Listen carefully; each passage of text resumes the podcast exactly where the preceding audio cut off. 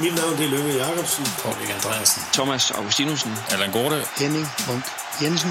Dette er din OB-radio, produceret af OB Support Club i samarbejde med SparNord. Det er Rød Aalborg. Rød Aalborg. Rød Aalborg. Rød Aalborg. Du lytter lige nu til Rød Aalborg.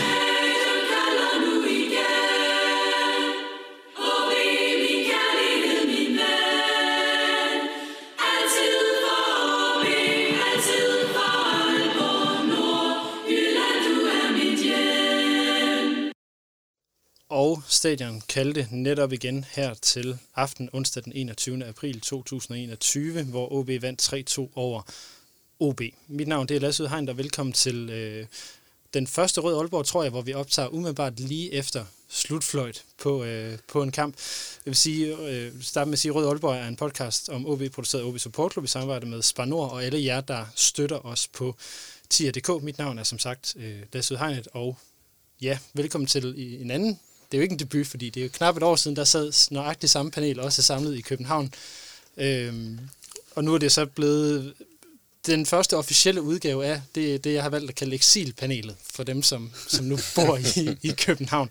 Og det er fra min venstre, Mads Møller-Lavetsen, der også er dagens gæstgiver, tror jeg, vi skal kalde det her. Ja, en slags. Vi sidder nemlig i kælderen inde på Nikolaj Plads i København K, hvor du arbejder til daglig. Hvad laver du herinde? Jamen, vi har et podcastselskab, så jeg tænkte, det ville være en perfekt måde at lancere det selskab ved at lave den vigtigste produktion, vi overhovedet har i porteføljen, uden dog at være forbundet med den på en anden måde, end at vi stiller lokaler til rådighed. Og det sætter vi pris på. I er lige gået live i dag, I har fået nyt navn og publiceret, hvad det I hedder nu? Nu hedder vi Beam Audio Agency Lyngby Jacobsen Appreciation Podcast Company. Godt. Og det er noget med, I producerer både for DR og for... alle mulige. Men vi laver ikke noget, der er vigtigere end det her. Nej, og det er jo det vigtigste. Og så er vi også nødt til at sige velkommen tilbage til Rune Hedemann. Ifølge Twitter, der er lidt skuffet, Rune. Du er ikke længere mand, menneske, myte, menneske, mastermind, men en person, der hedder musikelsker. Og du har heller ikke ville tage mit forslag til, at du skulle være Mr. Rock'n'Roll til dig. Er det nok bare at præsentere dig som kreativ leder som hos DR? Ja, det er i hvert fald korrekt, men bare fordi man er kreativ leder, så kan man stadigvæk godt være mand, myte, menneske, mastermind, mentor og mediepersonlighed. Og en kanonelsker. Tak, Mads. Og tak for sidst, øvrigt.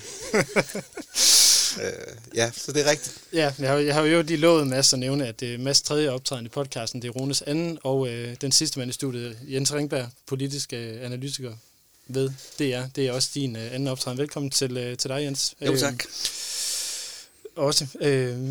Jeg glemte selvfølgelig at nævne, du er OB-ambassadør. Det ved jeg, det betyder meget for dig. Så lad os lige få den nævnt også. Det betyder en hel del for mig og også for mange andre. Jeg har mærket det. Godt så.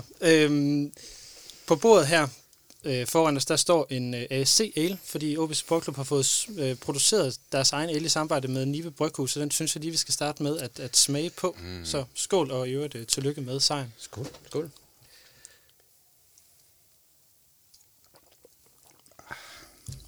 Den er god. Det er sgu godt nok. Det smager 3 point.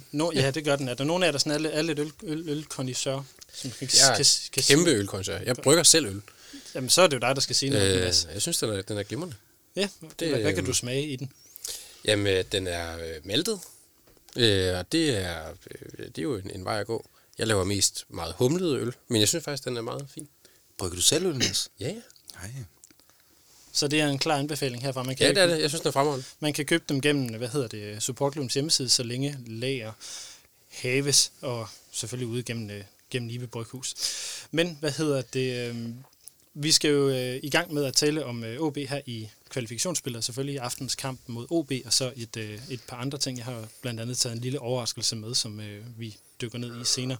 Men som sædvanligt, så starter vi lige med fanfaren fra OB-marchen, som var et af numrene på den her 100-års kassette, som vi har fundet i fanklubben. Så vi får lige fanfaren her, og så går vi ellers ned i den netop overståede kamp.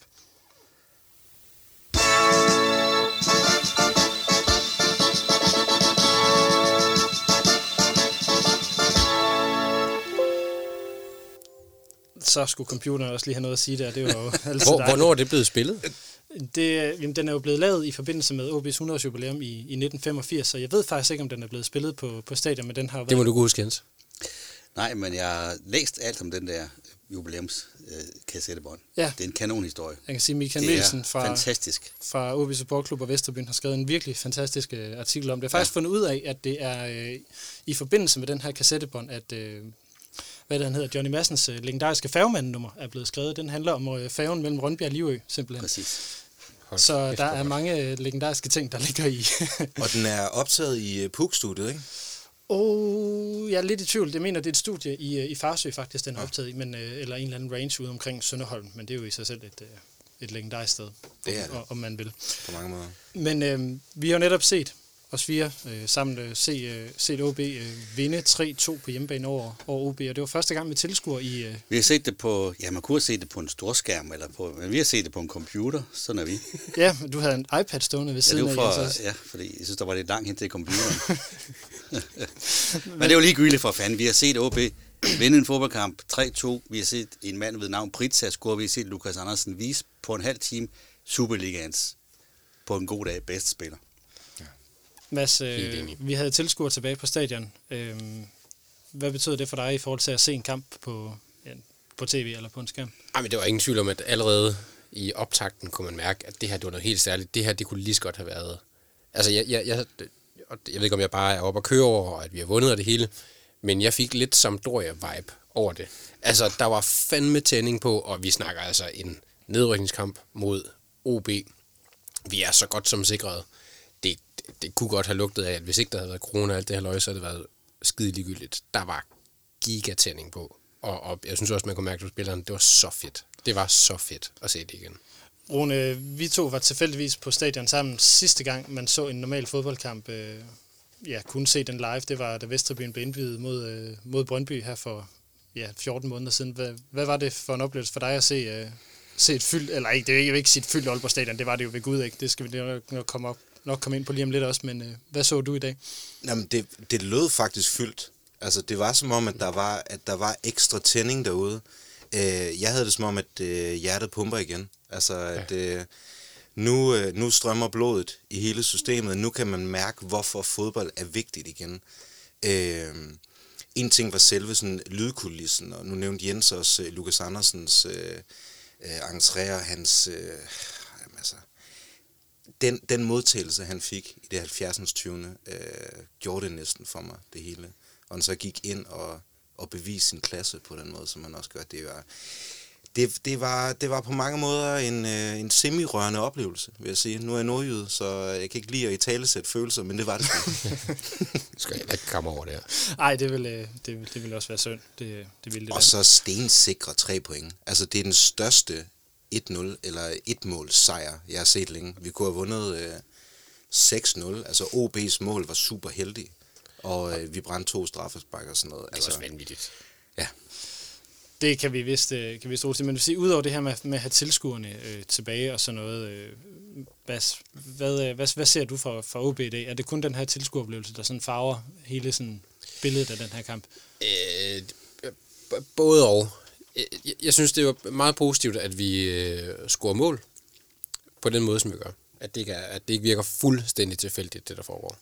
Fordi nu, uden at vi skal dykke længere ned i den, så har vi 4 jo en tråd, hvor jeg tidligere har udtrykt en vis utilfredshed med den måde, tingene forløber på lige for tiden. Jeg vil sige, jeg tror ikke, du er den eneste, der har udtrykt utilfredshed i en tråd. Jeg har været meget direkte der. Men lad mig sige sådan... Jeg er positivt indstillet efter i dag, men jeg er stadig bestemt ikke overbevist om, at den vej, vi er på vej ud af lige nu, er den rigtige. Vil du ikke sætte lidt ord på det, inden at vi lige spiller bolden på tværs af bordet? Jo, men det er jo elefanten i rummet, er Cifuentes den rigtige. Og det, jeg er ikke klar til at sige raus, men hvis en anden skriver det, så skal han nok få mit like. Lad mig sige det sådan. Jens, hvad tænker du om det, Mads siger der? Jeg tænker, det er en lidt mærkelig situation, for vi sidder her, der er ikke engang gået en halv time siden, vi har vundet en sejr. Vi er alle sammen helt oppe at køre, og jeg synes, det var en fornøjelse at se på, bortset fra, der var måske den sidste 25 minutter af første halvleg, som var lidt noget rod, som mindede om det, vi har set før. Og derfor så er det også rigtigt nok, at vi må også lige slå lidt koldt vand i blodet og sige, vi har været meget utilfredse de seneste kampe, fordi det har virket, synes jeg, meget forvirret. som om de ikke rigtig har vidst, hvad de skulle. Altså, der er kommet en ny træner, og så skal man, det er den tredje træner på en sæson, så skal man spille på en bestemt måde. Det minder lidt om det, man gjorde før, men så skulle man pludselig spille med pres godt nok, men også med en masse tiki-taka-halløj, kostingsbroderier med bolden langt op ad banen, og med to i forsvaret. Det har været noget forvirret noget at kigge på, og så har man skiftet lidt spillere ud og ind.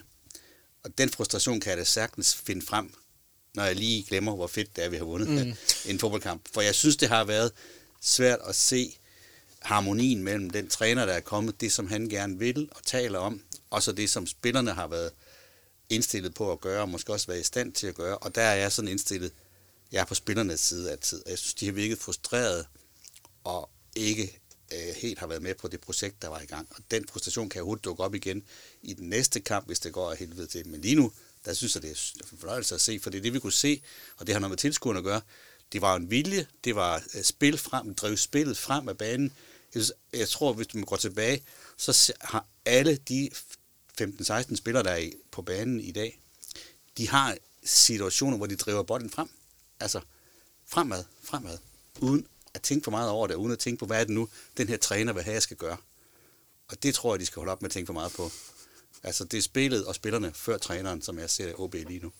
Jeg vil sige, jeg kan ikke huske, hvornår jeg sidst har set en OB-kamp, og jeg også har siddet med den her samme sådan, positive fornemmelse, netop fordi vi har set holdet ikke være offensivt indstillet, fordi det har de jo sikkert også været i de andre kampe, men der har været et drive i dag, på en måde, som jeg ikke har set længe. Og jeg ved ikke, du ser lidt forvirret, Rune.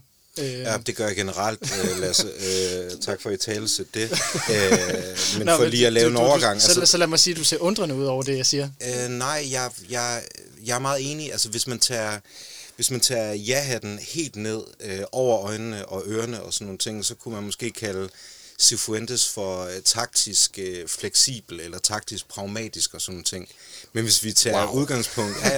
Hvis vi tager udgangspunkt i dagens kamp, så er det jo endnu et formationsskifte. Mm. Altså, hvor vi har spillet, vi har spillet 4-3-3, vi har spillet 3-4-3, i dag spiller vi 3-5-2, og så ved jeg godt, at der er mange trænere, der vil sige, at man skal ikke tage de der tal så nøje og sådan nogle ting.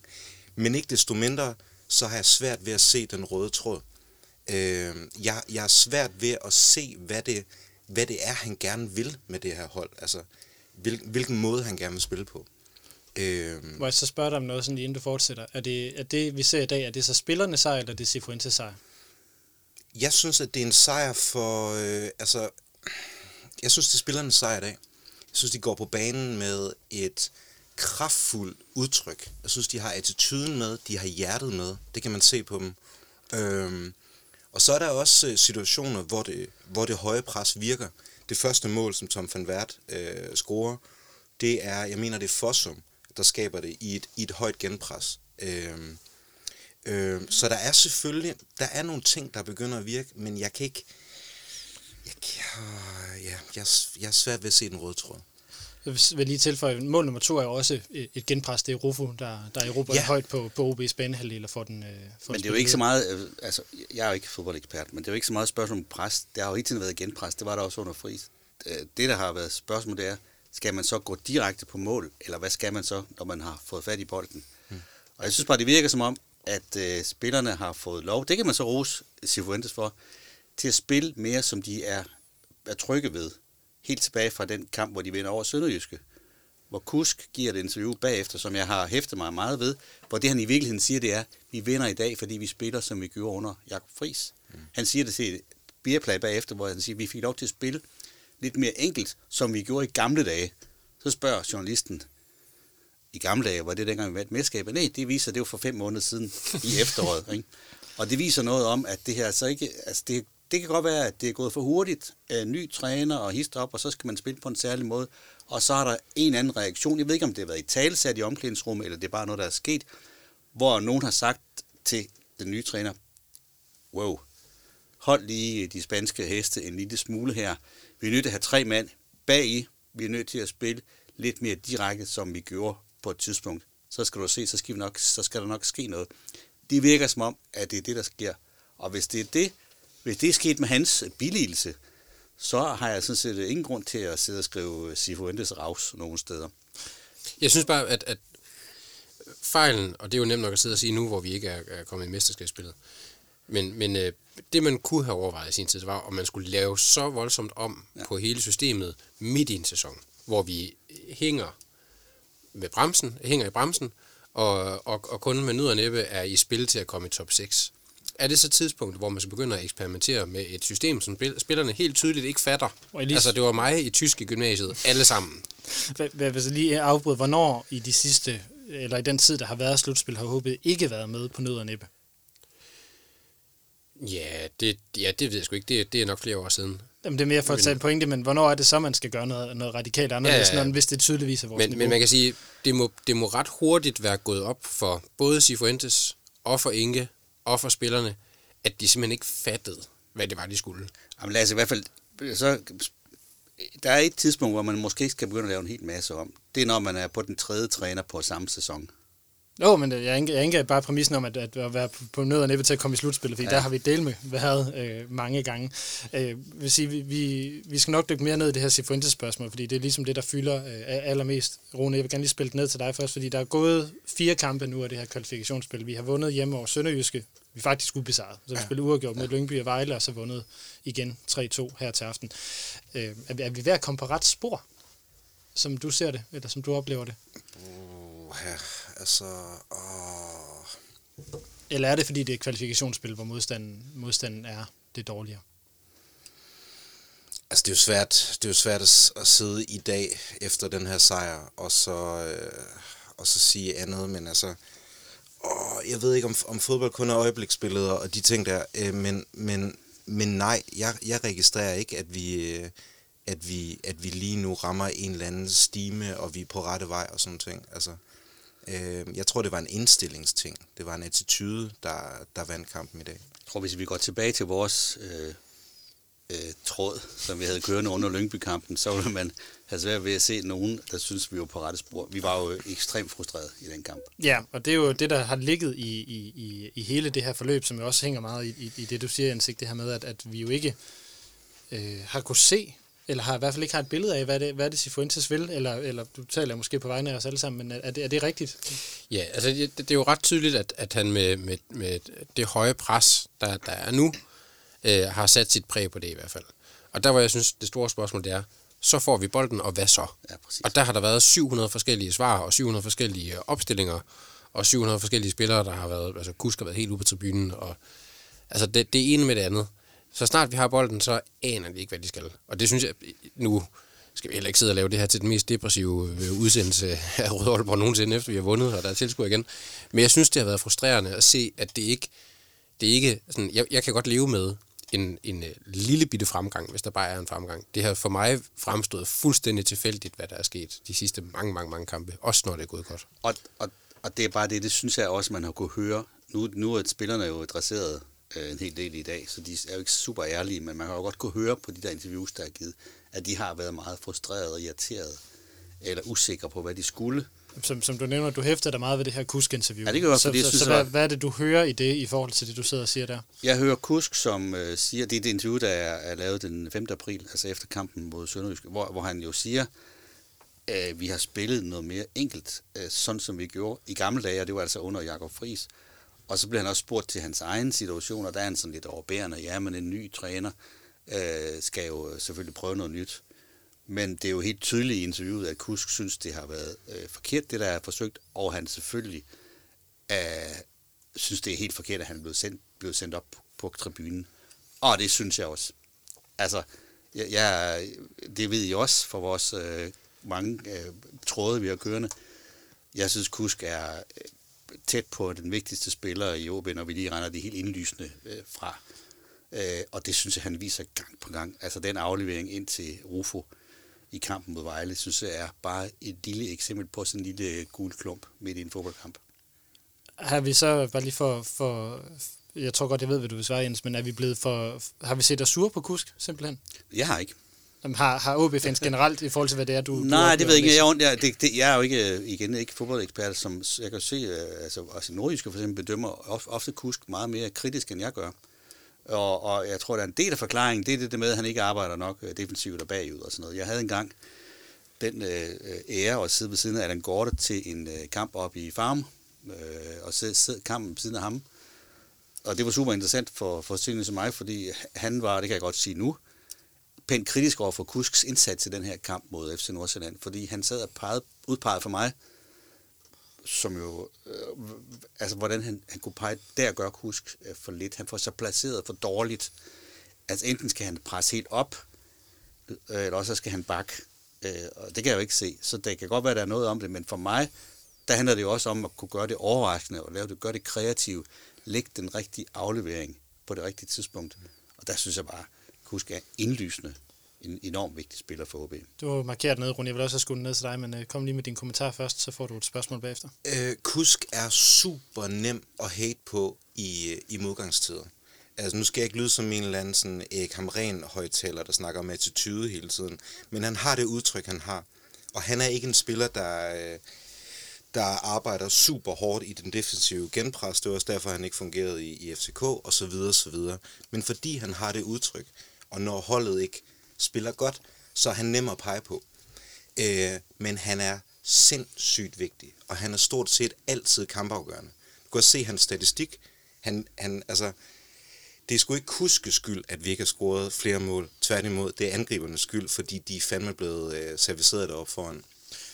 Det, jeg vil spørge dig om, det er netop lidt af det samme, som ikke er Kusk-relateret, men Kusk bliver så dag af Cifuentes, og du påpegede lige, inden vi gik herinde i studiet, eller spurgte mig, hvor mange midtbanekonstellationer er det, vi har haft siden Vihorst, ikke? Og det leder også op til det spørgsmål, som jeg gerne vil stille, det er, men hvem er det, der er Cifuentes spillere, og hvem er det, du ser, der skal være hans start-elver? Altså, det åbenlyse svar i forhold til, hvem der er Cifuentes spillere, det er selvfølgelig Rufo, fordi det er ham, han ligesom har taget i hånden og kommet med. Og der har jeg også en anden pointe, som vi kan komme ind på senere. Så er der også unge spillere, som han har introduceret med stor held, blandt andet Hannesbo, som jeg virkelig synes ser spændende ud. Altså ikke for at tale ham helt op. Ej, men der blev savlet lidt under den kamp. Men jeg har sådan lidt... Der blev sagt Grønkær. Ja, Grønkær-associationer. Han har speeden, han er udfordrende, han er fræk, og han virker utrolig mentalt stærk, hvilket jeg godt kan lide. Hvem er der ellers? Altså, Granli har også... Altså, jeg kigger jo på, hvem der står forrest i køen.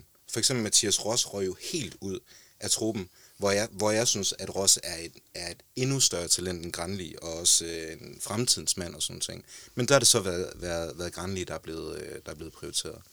Men Hannesbo og Rufo, det er umiddelbart de to spillere, jeg vil pege på. Mads, hvad tænker du i forhold til det her? Jamen, der må jeg være der svare skyldig nærmest, fordi jeg ved det simpelthen ikke. Indlysende med Rufo, han er kommet med, det er hans opfindelse. Men ellers så virker det hivs med hap. Jeg har meget svært ved at se, hvad det er for en spiller. Jeg vil faktisk godt give en omgang til den af jer, der kan nævne den OB-spiller, der er blevet bedre under Cifuentes. Du tog mit spørgsmål fra sidste podcast, Mads. Det er jo ikke være bekendt. Sorry. Magnus Christensen, synes jeg, har vi set noget momentum. Han har været ude for truppen. Men det kan vi så også vente, når man siger, det har Ross også, og det har Kusk også. Altså, der er mange, der har været ude for truppen. Men Jens, hvem ser du som, Cifuentes-spiller? Jamen, det ved jeg ikke. Du må ikke sige ro for nu, det er det blevet sagt flere gange. Nej, men jeg ved ikke, om det er, og det er heller ikke, det er sådan et underligt spørgsmål, fordi hvorfor skal han have nogle specielle spillere? Altså, jeg er ikke sikker på, at han har været med på råd til at købe alle de der spillere ind. Nå, men nu tænker jeg, man vil have en idé om, hvem der skal spille. Men altså, han spiller jo, for eksempel har spillet rigtig meget med Samuelsen indtil nu, som jo så har betydet, at man ikke nødvendigvis spiller med en angriber, altså en rigtig angriber. Og det må jo, fordi træneren synes, man skal spille uden, og det har vi jo gjort en del kampe, uden en angriber. Så Samuelsen kunne være et eksempel, men i dag, der er han jo så ikke med. Men så får det jo så mig til at spørge, er det et udtryk for, at vi har en kompetitiv trup, hvor der er rigtig god konkurrence om pladserne, eller er det et udtryk for, at vi simpelthen ikke har nogle spillere, der er gode nok? Altså, det er jo en gråzone, hvor, fordi vi har en kompetitiv trup, eller også er de alle sammen lige halvgode. Ja, og det er jo det, jeg helst ikke vil høre i virkeligheden. Ja, altså. Der bliver tænkt rundt om bordet, jeg ved det fandme ikke. Han har prøvet virkelig, virkelig mange forskellige ting. Mm. Altså, og der er rigtig, det sad vi også snakket om for lidt siden, der er jo rigtig, rigtig mange gode spillere. Hvis du får Hillemark tilbage, du får Lukas tilbage, der er virkelig mange gode spillere i OB. Altså, det er der da. Jeg kan godt forstå, at han prøver sig lidt frem. Jeg er ikke sådan, jeg er ikke så meget smået rotation, det gør man jo mange steder, altså. Det, jeg har noget mod, det er den forvirring, man kan se i forhold til opgaverne. og, sådan til, og i forhold til troen på det. Og der er det bare, det ser ud som om spillerne måske en lille smule har fået lov til at sige, nu skal vi lige tage det her lidt langsommere, og så kommer der en pause på et tidspunkt, så må vi se. Så lad os lige prøve at spore den tilbage på dagens kamp, hvis vi siger, at det er det, der har været udgangspunktet. Nu har vi så tilskuert, du har en pointe, Mads, den skal nok få lov til at sige lige om et øjeblik. Vi har fået tilskuer tilbage på stadion igen, og jeg tror, jeg taler på alles vegne, når jeg siger, jamen, det har været lidt frustrerende at kigge på det her fodbold. Altså, jeg har selv lidt mistet sådan lidt interessen for det. Så sad vi jo virkelig og snakkede om under kampen, at det var fantastisk at se det her. Er det også fordi, det har været kvalifikationsspillet? Og som du må gerne komme med din pointe, Mads, fordi jeg skal nok spille den over til dig, men er det på grund af kvalifikationsspillet, at vi sådan lidt har mistet interessen? Er det også coronaen? Ingen tilskuer? Eller er der noget andet, der ligesom er i spil i forhold til, at der er så stor forløsning over det, vi ser i dag? Det var faktisk netop tilskuerne. Jeg tænkte på det, fordi jeg tror, det er en sammensmeltning af hele. Hvis der ikke havde været noget corona, vi bare havde kørt tilskuer det hele, så havde der været det samme antal tilskuer i dag, som der endte med at være alligevel. Tror du virkelig, der kun havde været 3.000? Ja, det tror jeg. Til i den sammenhæng ligegyldig kamp, det har vi set før. Men der, hvor jeg tror, at det her det kan blive en game changer, og hvor Cifuentes måske kan blive en succes, det er, at hvis vi pludselig får tur i den, og der tror jeg, at tilskuerne kommer tilbage, kan spille en kæmpe rolle. Fordi nu er vi jo selvfølgelig alle fire dybt farvede af at være OB'er, men Aalborg Stadion er noget helt særligt, når det koger. Og jeg synes, man mærkede noget af det i dag på skærmen, selvom det var en lille bit computer, og på Jenses vedkommende en iPad. Men jeg synes tydeligt, man kunne mærke, at den nerve og den glæde over at være til fodbold, og den der måde, som Aalborg Stadion kan koge på, når det går godt, og når der er noget på spil, altså Sampdoria-ånden. Når man kan mærke det derinde, så kan det blive en game changer. Jeg er slet ikke i tvivl om, at tilskuerne kan komme til at spille en reel rolle i at forvente stemningen, i at forvente spillet, og få gjort det hele til en succes. Jeg smider ned til dig, Rune, lige her, fordi det er jo også... Altså nu taler jeg om det her kvalifikationsspil som noget, som er demotiverende at kigge på, men er det også ligegyldigt for OB at spille det her kvalifikationsspil? Nej, det er det ikke, fordi vi har stadigvæk noget at spille for. Og det er også har vi reelt det? Ja, så længe der er en chance for at komme ud i Europa og spille fodbold, så skal vi jagte den. Altså, jeg køber slet ikke den der retorik med, at men så kan vi bare spille holdet sammen, og det er nogle gratis træningskampe og sådan nogle ting. Nej, altså, man bliver også nødt til at forankre en vindermentalitet i den her trup. Og en vindermentalitet, det er at jagte alt, hvad der er muligt. Jeg har to ting i forhold til det med tilskuerne i dag. Jeg synes, det er mega skuffende, at der ikke er udsolgt. Ja, helt sikkert. Til at sige. Om det så, kan vi vist alle sammen skåne på, men jeg tror, vi alle sammen har pointer til den, så lad os tage det lige om lidt. Men jeg har også en ting med, og det er virkelig noget, som mange fans af andre hold i talesætter, og det er, at Aalborg Portland Park er et rigtig grimt sted at besøge, når det koger deroppe. FCK har det historisk ringet deroppe. AGF har det dårligt. Brøndby har det dårligt. Midtjylland har det nogle gange dårligt. Men jeg tror faktisk, vi havde haft en reel chance for at spille os i mesterskabsspillet, hvis der havde været tilskuere deroppe. Det er jo totalt gratis at sige, ja. men det sagde jeg så. Vi har vundet. Så har vi vundet guld og alt muligt. Jeg glæder mig til, at vi ligesom får det her fort forankret igen. Det gør jeg. Mads, der er ikke udsolgt i dag, der er 3.750 pladser, ish, og vi har ikke haft folk på stadion i over et halvt år. Ja, altså, først og fremmest, stor cadeau til dem, der dukkede op, fordi det lød som om, at der var 10.000 på stadion. Altså, der var fandme knald på. Derudover, kors, hvor er det dog pinligt. Fuck mig, hvor er det pinligt. Så, altså, jeg kan slet ikke rumme det. Det tror jeg hurtigt, vi kan blive enige om, men hvor du skal da ikke være sådan en par en ansvar ud. Det synes jeg, så lidt alligevel, fordi hvorfor er der ikke, hvor ligger ansvar for, at der ikke kommer flere hen? Er det simpelthen fordi, at det kræver for meget, at folk skal møde op 75 minutter før med en frisk coronatest, og så videre? Det har jeg fandme svært ved at sige. Jeg kan sige så meget, hvis jeg havde, da jeg fik at vide, der kommer tilskuere til kampen, det bliver selvfølgelig begrænset antal, og sæsonkortholdere er forrest i køen. Jeg var i forvejen i Nordjylland, da den her besked kom ud.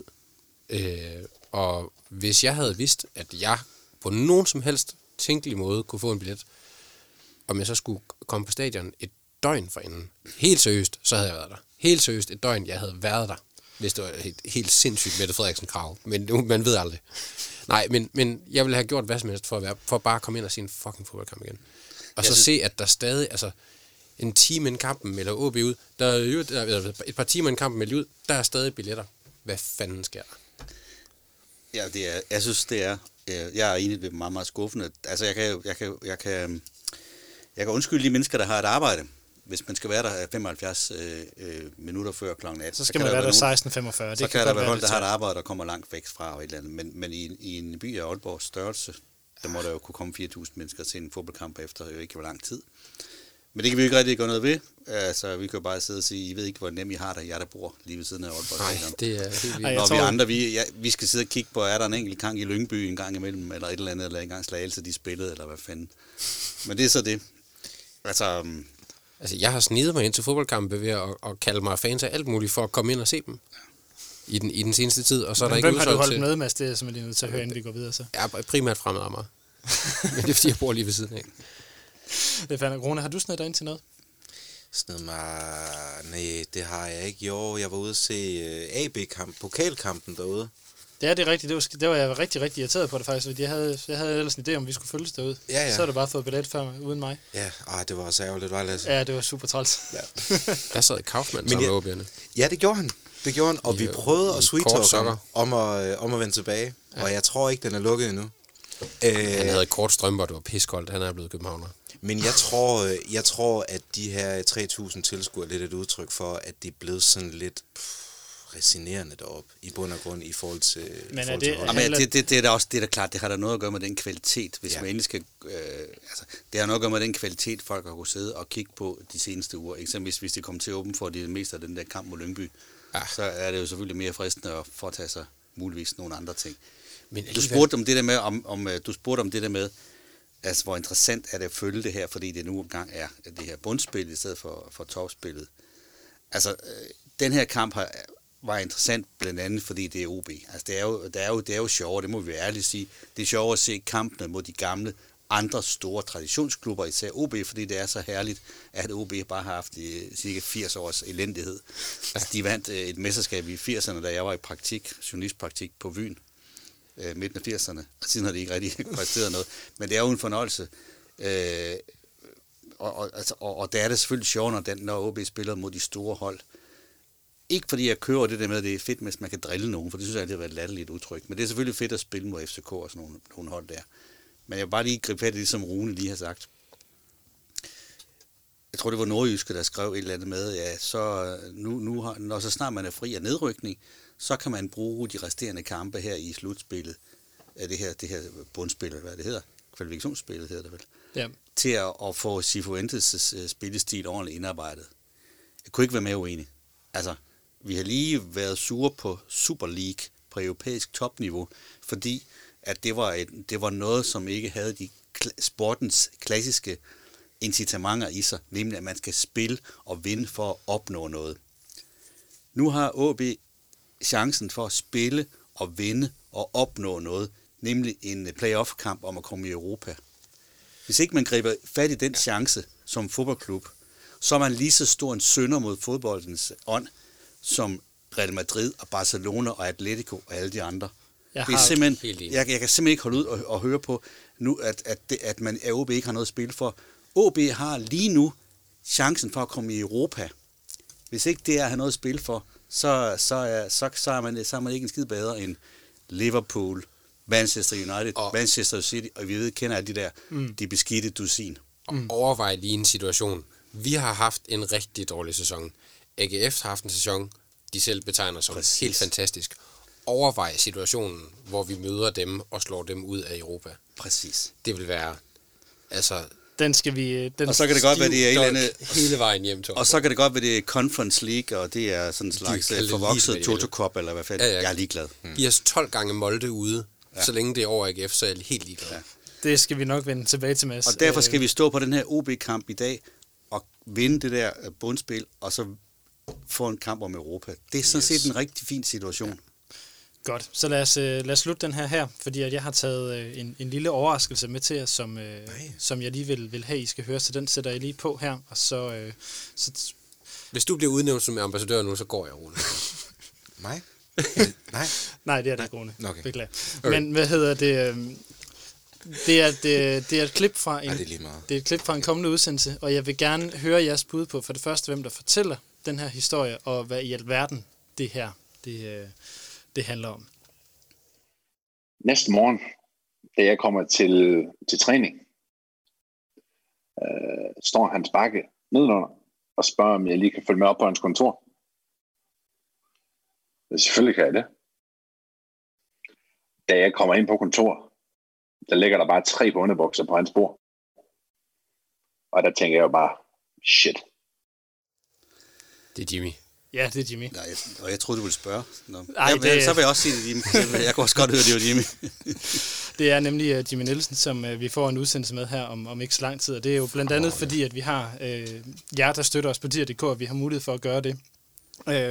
Så hvis jer, der lytter med, har lyst til at støtte os og hjælpe os med at lave udsendelser med Jimmy og de her historiske udsendelser, så er det dir.dk, man skal ind og støtte på. Og det er 1-tal, 0-tal, ER. Hvorfor ligger der 3 par underbukser på Hans Bakkes bord? Det skal du høre i udsendelsen. Ja, men det, jeg sidder bare her. Det skal Lasse jo ikke sidde og fortælle dig nu. Det var før MeToo, det her. Det er okay. Okay. Ja, men så lad os tage runden. Mads, hvorfor ligger der 3 par underbukser på Hans Bakkes bord? Det har jeg simpelthen ikke nogen anelse om. Jens, jeg tænker, det må være i form af eller andet. Det er en straf at have 3 par underbukser på altså. Jens, hvad tænker du, der er grunden til, at der er 3 par underbukser på Hans Bakkes bord? Jeg tænker, en eller anden Jimmy og nogle andre har lavet en eller anden practical joke på nogen. En prank på en eller anden måde, som Bakke synes var langt over stregen. Det er mit bedste bud. Rune, hvad tænker du? Mit bud er, at Hans Bakke fandt ud af, at Jimmy Nielsen spillede Commando inden under de der hummelshorts, og han havde brug for 3 på underbukser. En til første halvleg i pausen, og en halvleg. Jeg vil desværre ikke afsløre det, det vil jeg ikke. Men jeg synes, I skal høre udsendelsen, når den kommer ud. Men jeg vil gerne sige, at den her anekdote, den er cirka 3 minutter lang, og jeg var simpelthen nødt til at slukke min mikrofon undervejs, fordi jeg sad og hulkede af grin. Det var Jimmy, han er helt fantastisk. Fuld af gode historier. Ja, det er han. Han er en god historie. Det er han også. Det kan vi glæde os til. Han har det bare så skide godt over i USA nu. Jeg under ham det så meget. Han kommer heller ikke hjem, kan jeg fortælle. Nej, det kunne jeg nemlig godt forestille mig. Og alligevel så hver gang, der skal have kickstart, da vi skulle have en ny sportschef, så var der sådan det glemte jeg faktisk at spørge ham om. Det skammer jeg mig lidt over. Jamen, altså, det ved alle, jeg ved jo godt. Det bliver sgu da ikke de mennesker. Hvad laver han nu? Ja, han går og leder efter den næste job. Men han ikke gjort det længe? Jo, men der har været corona og sådan noget. Nå, det har han bare ud til at gå i USA og ikke tjene noget? Ja. Ja, det tror jeg altså. Nå, okay. Vi taler om Jimmy Nielsen. Og ja, men altså, der har også lige været... Må du lige styre lidt. De har da også fået råd til nyt pænt bad nede på casino. Jeg havde jo det dilemma for nylig, at jeg skulle lave et All-Stars-hold til fanklubbens blad. Supporteren, ja. Hvis man får 4 gange om året, hvis man er medlem af fanklubben. Ja. Glimrende blad, og synes jeg selv, et glimrende All-Stars-hold, som selvfølgelig kan diskuteres, og jeg er godt klar over, at det har folk også gjort det med. Men jeg har så sat Jimmy på som målmand, og jeg er godt klar over, at der har været mange rigtig gode målmænd, også historisk osv. Men jeg tænker bare sådan klubmæssigt, udstrålingsmæssigt, men faktisk også sportsligt. Der synes jeg, det er svært at pege på nogen andre. Det skulle så lige være vores nuværende målmand, som jeg synes spiller virkelig mange gode kampe. Altså Jakob Rinde. Ikke Jens Rinde. Ikke Jens Rinde. Men det kan også noget Jens Rinde. Ja. Det lyder meget. Men jeg synes, altså nu er der meget for Jimmy. Man husker sådan karakteren, og du har lavet interview, og man har set de der fra USA. Men der er altså også meget sportsligt gods i Jimmy Nielsen, de har stået på mål for OB. Ja jo, bestemt. Der er jo også en grund til, at han er blevet, hvad han er. Men lad os prøve at komme videre med selve udsendelsen. Og beklager Jens, vi kan ikke bare blive 90'erne, uanset hvor ret vi alle sammen vil have det med det. Men hvad hedder det, en anden ting, nu vi taler om træner og så videre, en ting, som der har været tale om, er Jakob Friis, der nu er tilbage på træningsbanen, heldigvis. Var det helt nye underbukser, eller var det brugte underbukser? Det er brugte underbukser. Det var brugte underbukser. Det er en ikke uvæsentlig detalje. Nej, men det er jo så egentlig I først for nu, fordi det fremgår fuldt ud af anekdoten, hvorfor de er brugte, og hvad de har været brugt til. Men Jakob Friis har ikke noget med underbukser at gøre, så jeg vil gerne lige holde fokus på Jakob, og hvor dejligt det er, at han er tilbage i job. Det betyder, at det heldigvis går den rigtige vej med Luna. Friis er jo så nede i Hobro, på en vikartjans de næste 6 uger, og de to nuværende OB-assistenter i Virts og Feher er ved at få genforhandlet, eller måske få ophævet deres, ikke ophævet, men ikke få forlænget deres kontrakter. Hvad tænker I, at der skal ske til sommer på den her assistenttrænerpost? Mads, du får lov at starte. Altså, jeg så jo en gang i en tråd, jeg har med nogle herunder anonyme personer,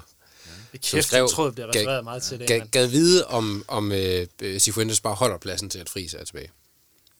Det er i hvert fald en tanke, der kunne strejfe. Mm. Tænker du også det, Rune? Det er det mest ledende spørgsmål i verden. Altså først etablere det omkring Jakob Friis, og så spørge, hvad skal der ske til sommer? Prøv at høre, i min verden, der er han altid velkommen deroppe, i hvilken som helst rolle, Jakob Friis, altså i OB. Jeg ser ham rigtig gerne som cheftræner. Jeg synes, der var rigtig gode takter under ham. Ja. Der var en... Han havde sans for mandskabsbehandling. Han havde en klar taktisk profil. Spillerne vidste, hvad han gerne ville. Og det lå også meget godt i tråd med, hvilke kvaliteter der var i spillertruppen i bund og grund. Det virkede som om, at han havde læst truppen rigtig godt af åbenlyse årsager også.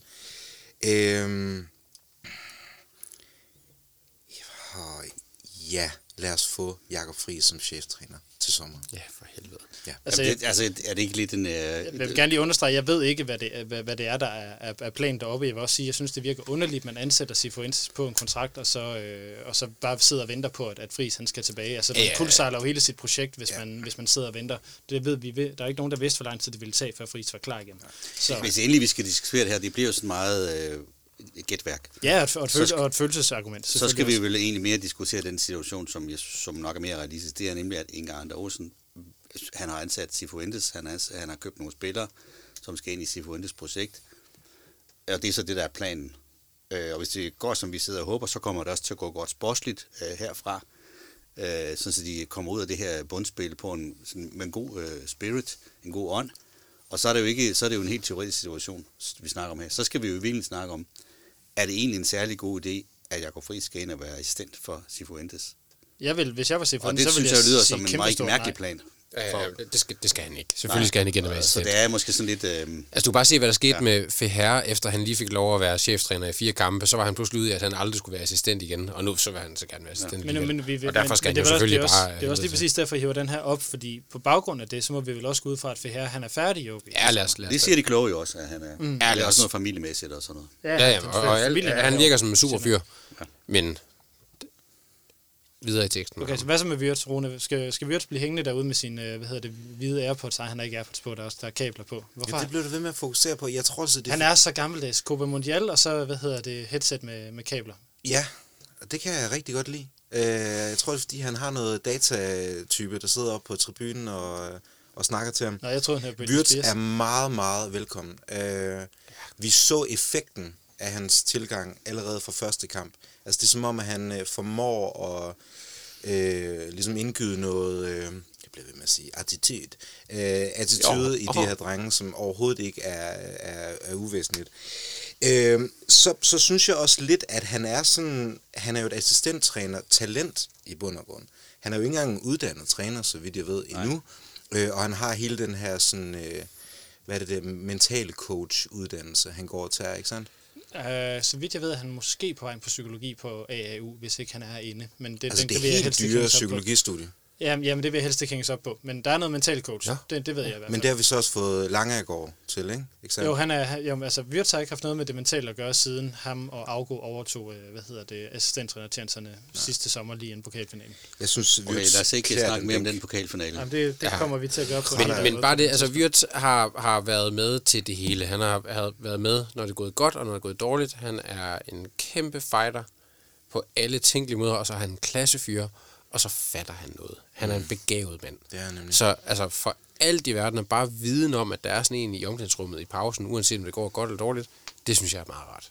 Det er også dejligt, at der er noget OB-ånd tilbage ude på den bænk der, ikke? Ellers så er det sådan Feher, Cifuentes, Krog, som er Inger Ander Olsen. Vi er jo nødt til at smide ind oven i hatten her, ikke? Og jeg tror også, altså, hvis strategien er Nordkraften, og unge nordiske talenter. Så det måske også meget fedt, at der er en, der taler sproget, og som forstår, hvor de kommer fra. Han er jo for selvom han er skibonit. Ja, det er jo ikke strategien. Det er nabolaget. Nej, men det er også det, men det er jo sådan en helt anden diskussion, vi skal ud i. Fordi det virker nemlig ikke, som om det er ingen andre strategi, vi skal have det her. Men for nu at blive ved det, som var min oprindelige spørgsmål, hvad er det, der skal ske til sommer? Vi taler om Virts, og det er vel nok det meste, at Virts bliver. Vi må vel også gå ud fra, at Cifuentes bliver på den her cheftrænerpost.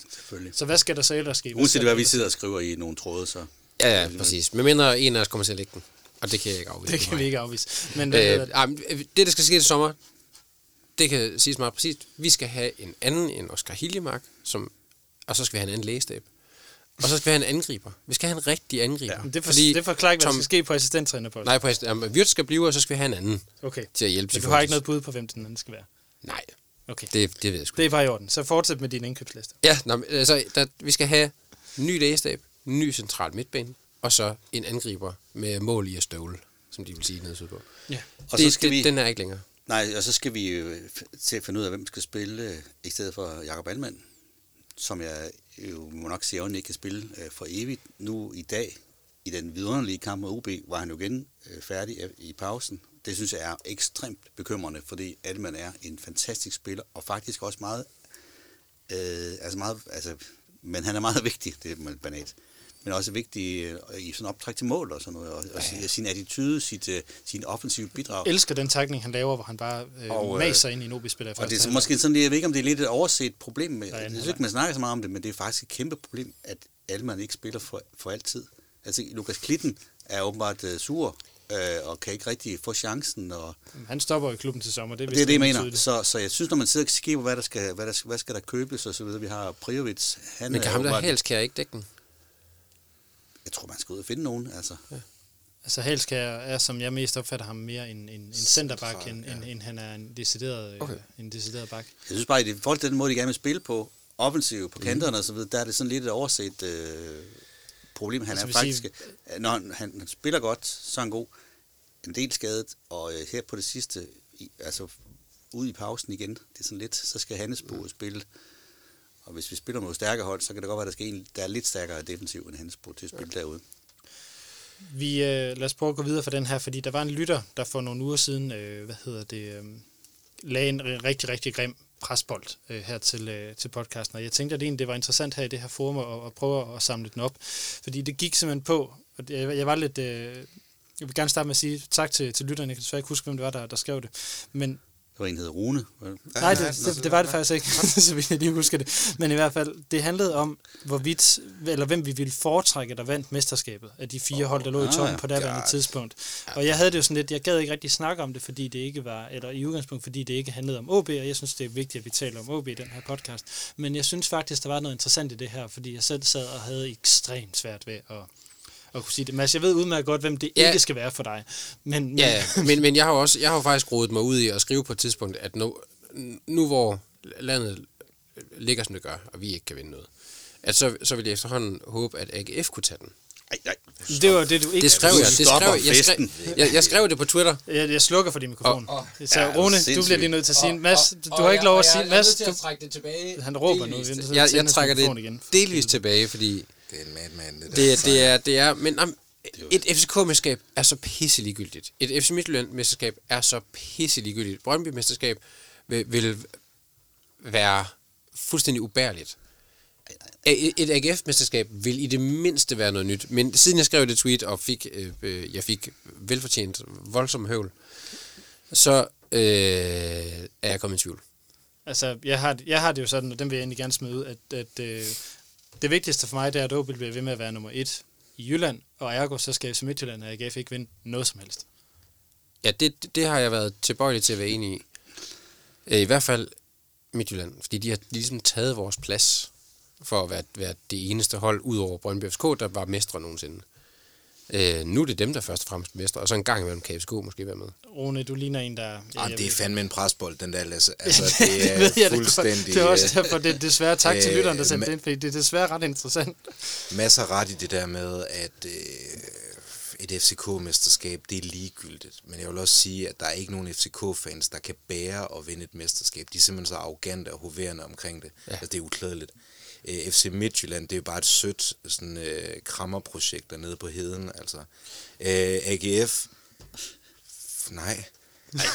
Altså, prøv, det er helt vanvittigt, det svar her. Så du siger Brøndby? Ja, jeg siger Brøndby. Okay. Men det er også fordi, at jeg kender rigtig, rigtig mange søde mennesker, som har den ene brist, at de er Brøndby-fans. Ja, det gør jeg nemlig også. Og ved du hvad, jeg kan faktisk godt undre dem det. Efter 15 års miserable. Jamen også fordi, de har fået en lidelseshistorie. Ja, men det er også en rigtig fodboldklub, trods alt. Altså, det er sådan en rigtig forening. Fucking Midtjylland, det har været ligesom, når man samler... dem ikke mere op. Nej. Nu vi, ligesom når man samler på fodboldkort, så kan man gå ned, købe en pakke, samle flasker, købe en ny pakke, få 12 nye bytter hver eneste gang, og det sidste har du næsten en fuld pakke, det er OB. Så er der FC Midtjylland, det er barn i parallelklassen, hvis rige far går ned og køber en færdig pakke, og bare, nå, ja, din pakke er færdig, din mappe er færdig, ja, det er rigtigt, den er flottere end min, men du har fucking fået den, du har ikke grædt en eneste gang på din vej dertil. Det er Midtjylland. Er der nogen, der gider klap af den mappe? Nej, selvfølgelig er det ikke det. Jens, du har en koloni her i Brøndby. Hvad var spørgsmålet? Er de fire hold, der på daværende tidspunkt, det har været nogle uger siden, fordi mesterskabsspillet er ligesom disruptet lidt, men hvem ville du foretrække, der vandt mesterskabet, hvis du skulle vælge mellem FC Midtjylland, Brøndby, AGF og FCK? Jamen for mig er det ikke så svært, det er Brøndby. Altså, det er, det. Er det på grund af kolonihaven? Ja, jeg er virkelig glad for min kolonihave, men det er fordi, jeg synes, Brøndby er den gode historie, det er den sympatiske, altså, det er de sympatiske, det er et fantastisk stadion, altså undskyld mig, det er da fantastisk at komme ud og se en fodboldkamp på Brøndby Stadion, og så vil jeg ikke sige mere om det, men jeg kan da ikke bære AGF. Nej, det er da helt...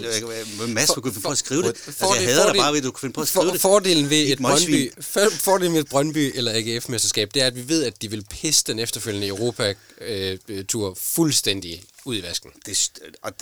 Det sjove ved Brøndby er jo så, at efter det der Horsens, de var igennem for nogle år siden der, at de er jo simpelthen så bange for at være tæt på at vinde mesterskabet. Ja, det er det. Jeg har desværre, eller heldigvis... Så derfor, hver gang Brøndby overhovedet vinder en kamp, eller bare får et point, den er hjemme, så overstrømmer jeg jo dem, jeg kender. Ja, og jeg kender har mange gode venner og gode kolleger, der holder med Brøndby. Jamen, de er vigtige overstrømmer dem med lykkeønsninger. Ja. Og jeg har en god kollega, Nicolas S. Nielsen. Yes. Ham jeg kalder ham bare gulddrengen. Altså, så på en måde så min sms og min mailbox, når jeg så får en mail frem, så står der Nicolas Gulddreng Nielsen. For de er simpelthen så bange for ikke at minde det mesterskab. Det er så sjovt. Men derfor, jeg synes, hvis vi kan sammen som en ting, så er det til lykke Brøndby, hver gang de får et eneste point. Ja, men det er sjovt, fordi både Nana, der laver Brøndby-lyd, og alle de Brøndby-fans, jeg også kender, de har det her med sådan, vi har aldrig været mesterskabsfri. Selvfølgelig er man mesterskabsfavorit, når man ligger nummer 1, ja, hvad fanden? Altså så langt hen i. Ja. Så sådan men altså, lidt. Men det, jeg kan godt følge... De laver faktisk, og Brøndby Lyd er faktisk en rigtig fin Brøndby podcast. Brøndby Lyd er en rigtig fin podcast. De er skide gode. Ja, men altså det... Du er tilbage på håbeholdet, hva'? Ja. Nu har vi snakket om nogle andre. Ja, det har vi. Så hør, nu blev det meget, meget negativt. Men det positive er, hvis tilskuerne bliver ved med at yde... Og det er ikke bare... Jeg fælder ikke for nogen her.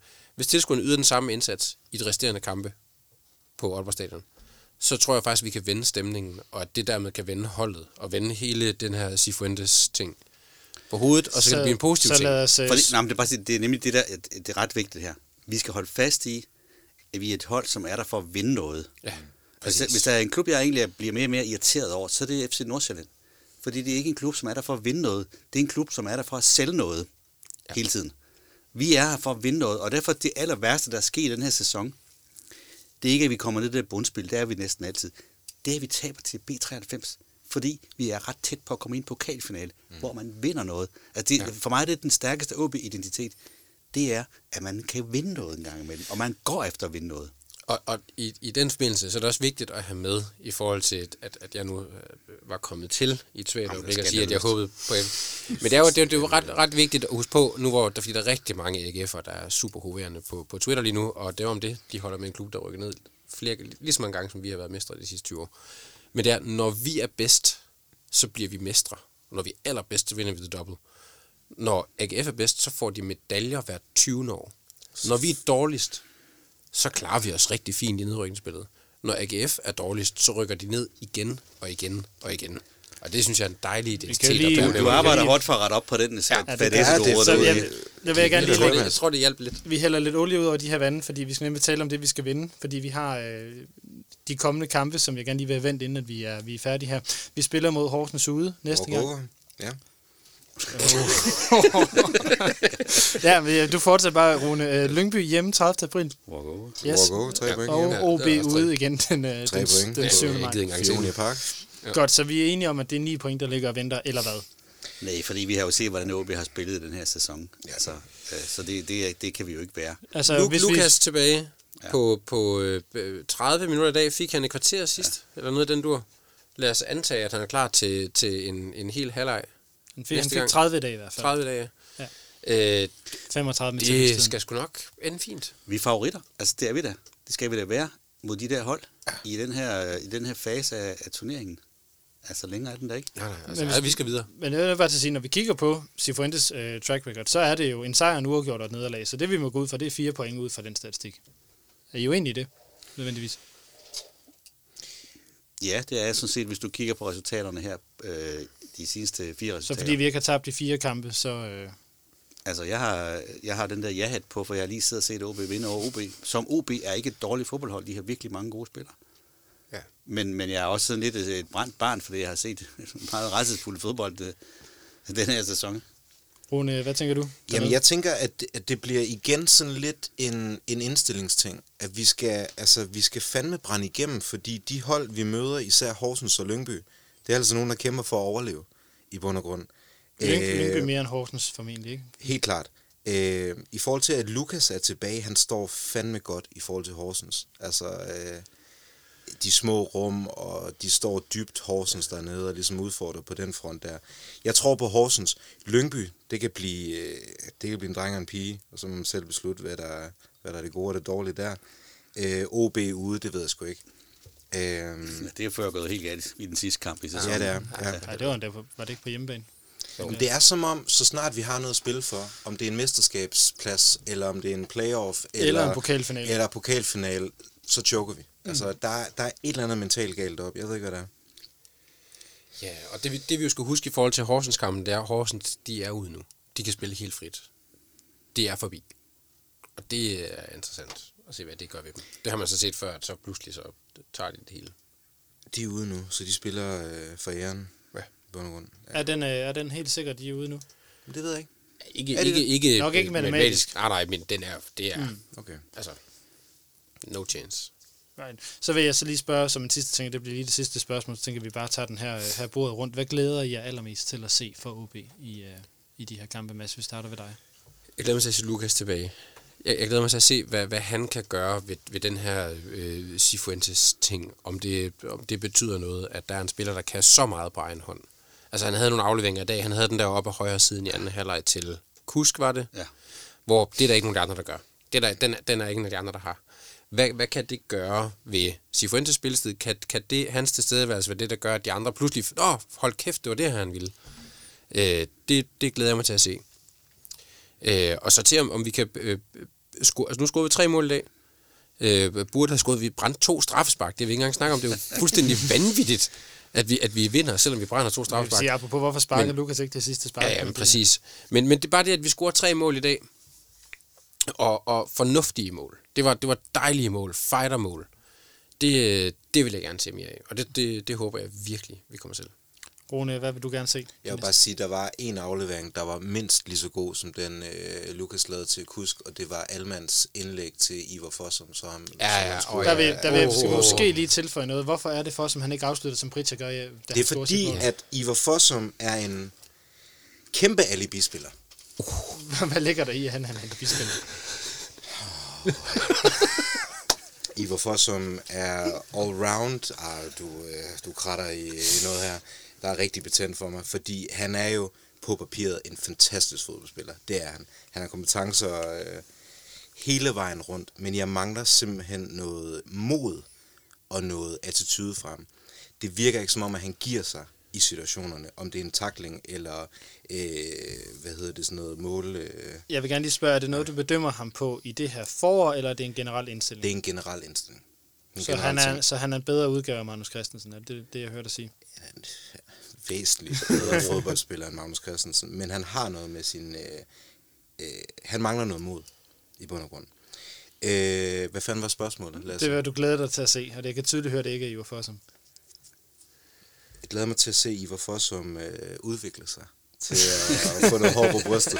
Og så glæder jeg mig til at se, om vi kan sætte noget sammen. Altså, om vi kan få skabt nogle relationer på det her hold. Fordi grunden til, at jeg spurgte dig også, hvor mange midtbanekonstellationer eller angrebskonstellationer vi har haft, det er fordi, der simpelthen bliver rørt i gryden i hver eneste kamp. Det er som om kabalen bliver lagt på ny, både formationsmæssigt, men også spillertrupsmæssigt. Så jeg vil gerne se... jeg vil gerne se det samme elve i de næste 3 kampe. Ja, hvis de er fedt og skadesfri og ellers gider. Jens, hvad kunne du godt tænke dig at se de næste 3 kampe? Ja, nu har mine 2 kolleger her jo taget... de fejnsmækker-svarene. Okay. Altså Lukas. Tak. Altså, hvis jeg endelig skulle sige noget, så vil jeg gerne se Lukas og Kusk i samspil. Fordi jeg synes, det er fantastiske fodboldspillere. Men generelt, så er jeg ikke sådan en særlig fejnsmækker vinkender-agtig i forhold til fodbold. Jens har der bare en mand af folket. Jeg vil se OB vinde nogle fodboldkampe. Altså, det er det, der skal ske. OB skal vise noget fremgang. Vinde det der bundspil. Komme ud i en Europa-playoff-kamp. Og så begynder at tænke fremad mod næste sæson. Og det handler om det der indstilling. Altså hvis endelig vi skal kigge om en eller anden, der er fedt at se, så er det fandme fedt at se Prita sparke den der bold i mål. Ja. Altså, fordi han lammer den bare ind.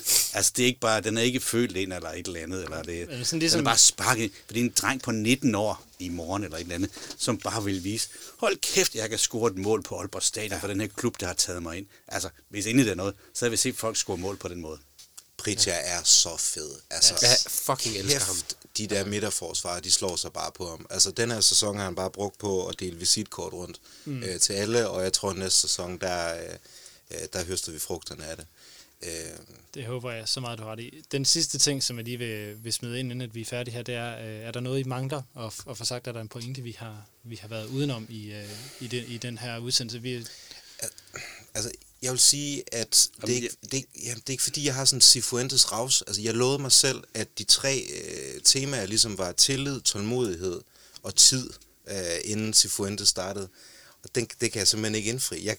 Jeg kan ikke holde mit eget løfte til mig selv. Jeg skal ikke sige, at der er alt før mænd er bullshit, ikke? Som man siger. Jeg begynder sgu at blive lidt rastløs, så jeg vil bare gerne se nogle sejre nu. Men man må bare have tillid til, at både Inge og Cifuentes har mere forstand på fodbold, end i hvert fald jeg har.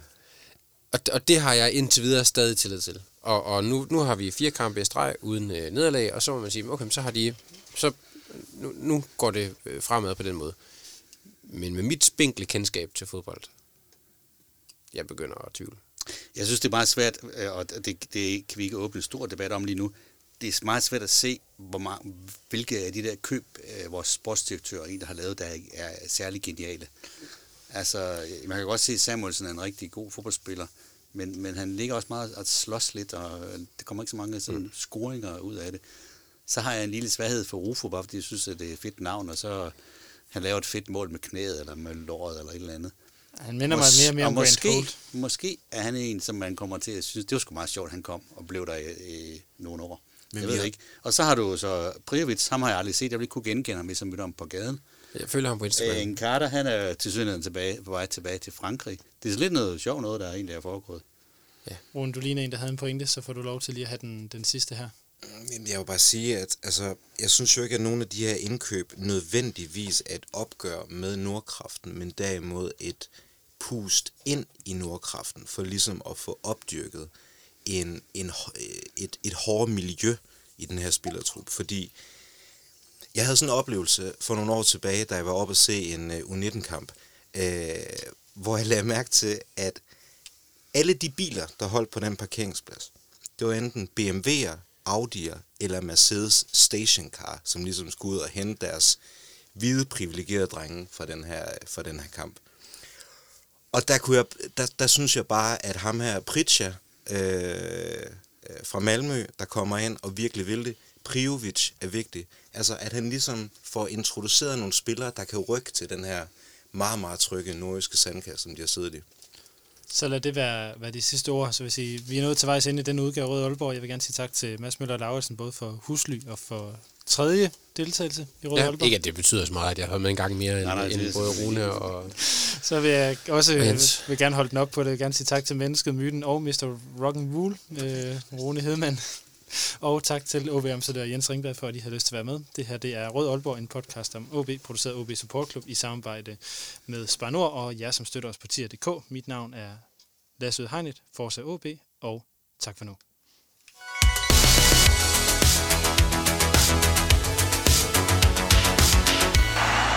Du har lyttet til Rød Aalborg, din podcast om OB, produceret af OB Support Club i samarbejde med SparNord. Det er din fanradio, hvor du får aktuelle holdninger til spillet på banen. Jamen, det er svært ikke at være imponeret over OB's ihærdighed og forsøg på at gøre sig irrelevante, når vi når til slutspillet. Er tæt på, hvad der sker i klubben. But as I always say, money is not everything, and we need to work, find our edge. Lærer spillerne at kende. Pappa har også spillet fodbold, han gjorde det rigtig bra. Og nu er det min tur at forsøge at gøre det bra, så kommer det være. Folk kommer snakke om honom og alt sånt, og jeg gillar det. Det er vel kul at have haft en pappa, som har gjort det så bra, så at alle fortfarande snakker om honom. Og høre historier fra klublegender som Løve Jakobsen, Paul Andreasen, Thomas Augustinussen, Allan Gaarde, Henning Munk Jensen. Det er din klub, din fanklub, din fanpodcast. Rød Aalborg. Rød Aalborg. Rød Aalborg. Rød Aalborg. Du lytter lige nu til Rød Aalborg.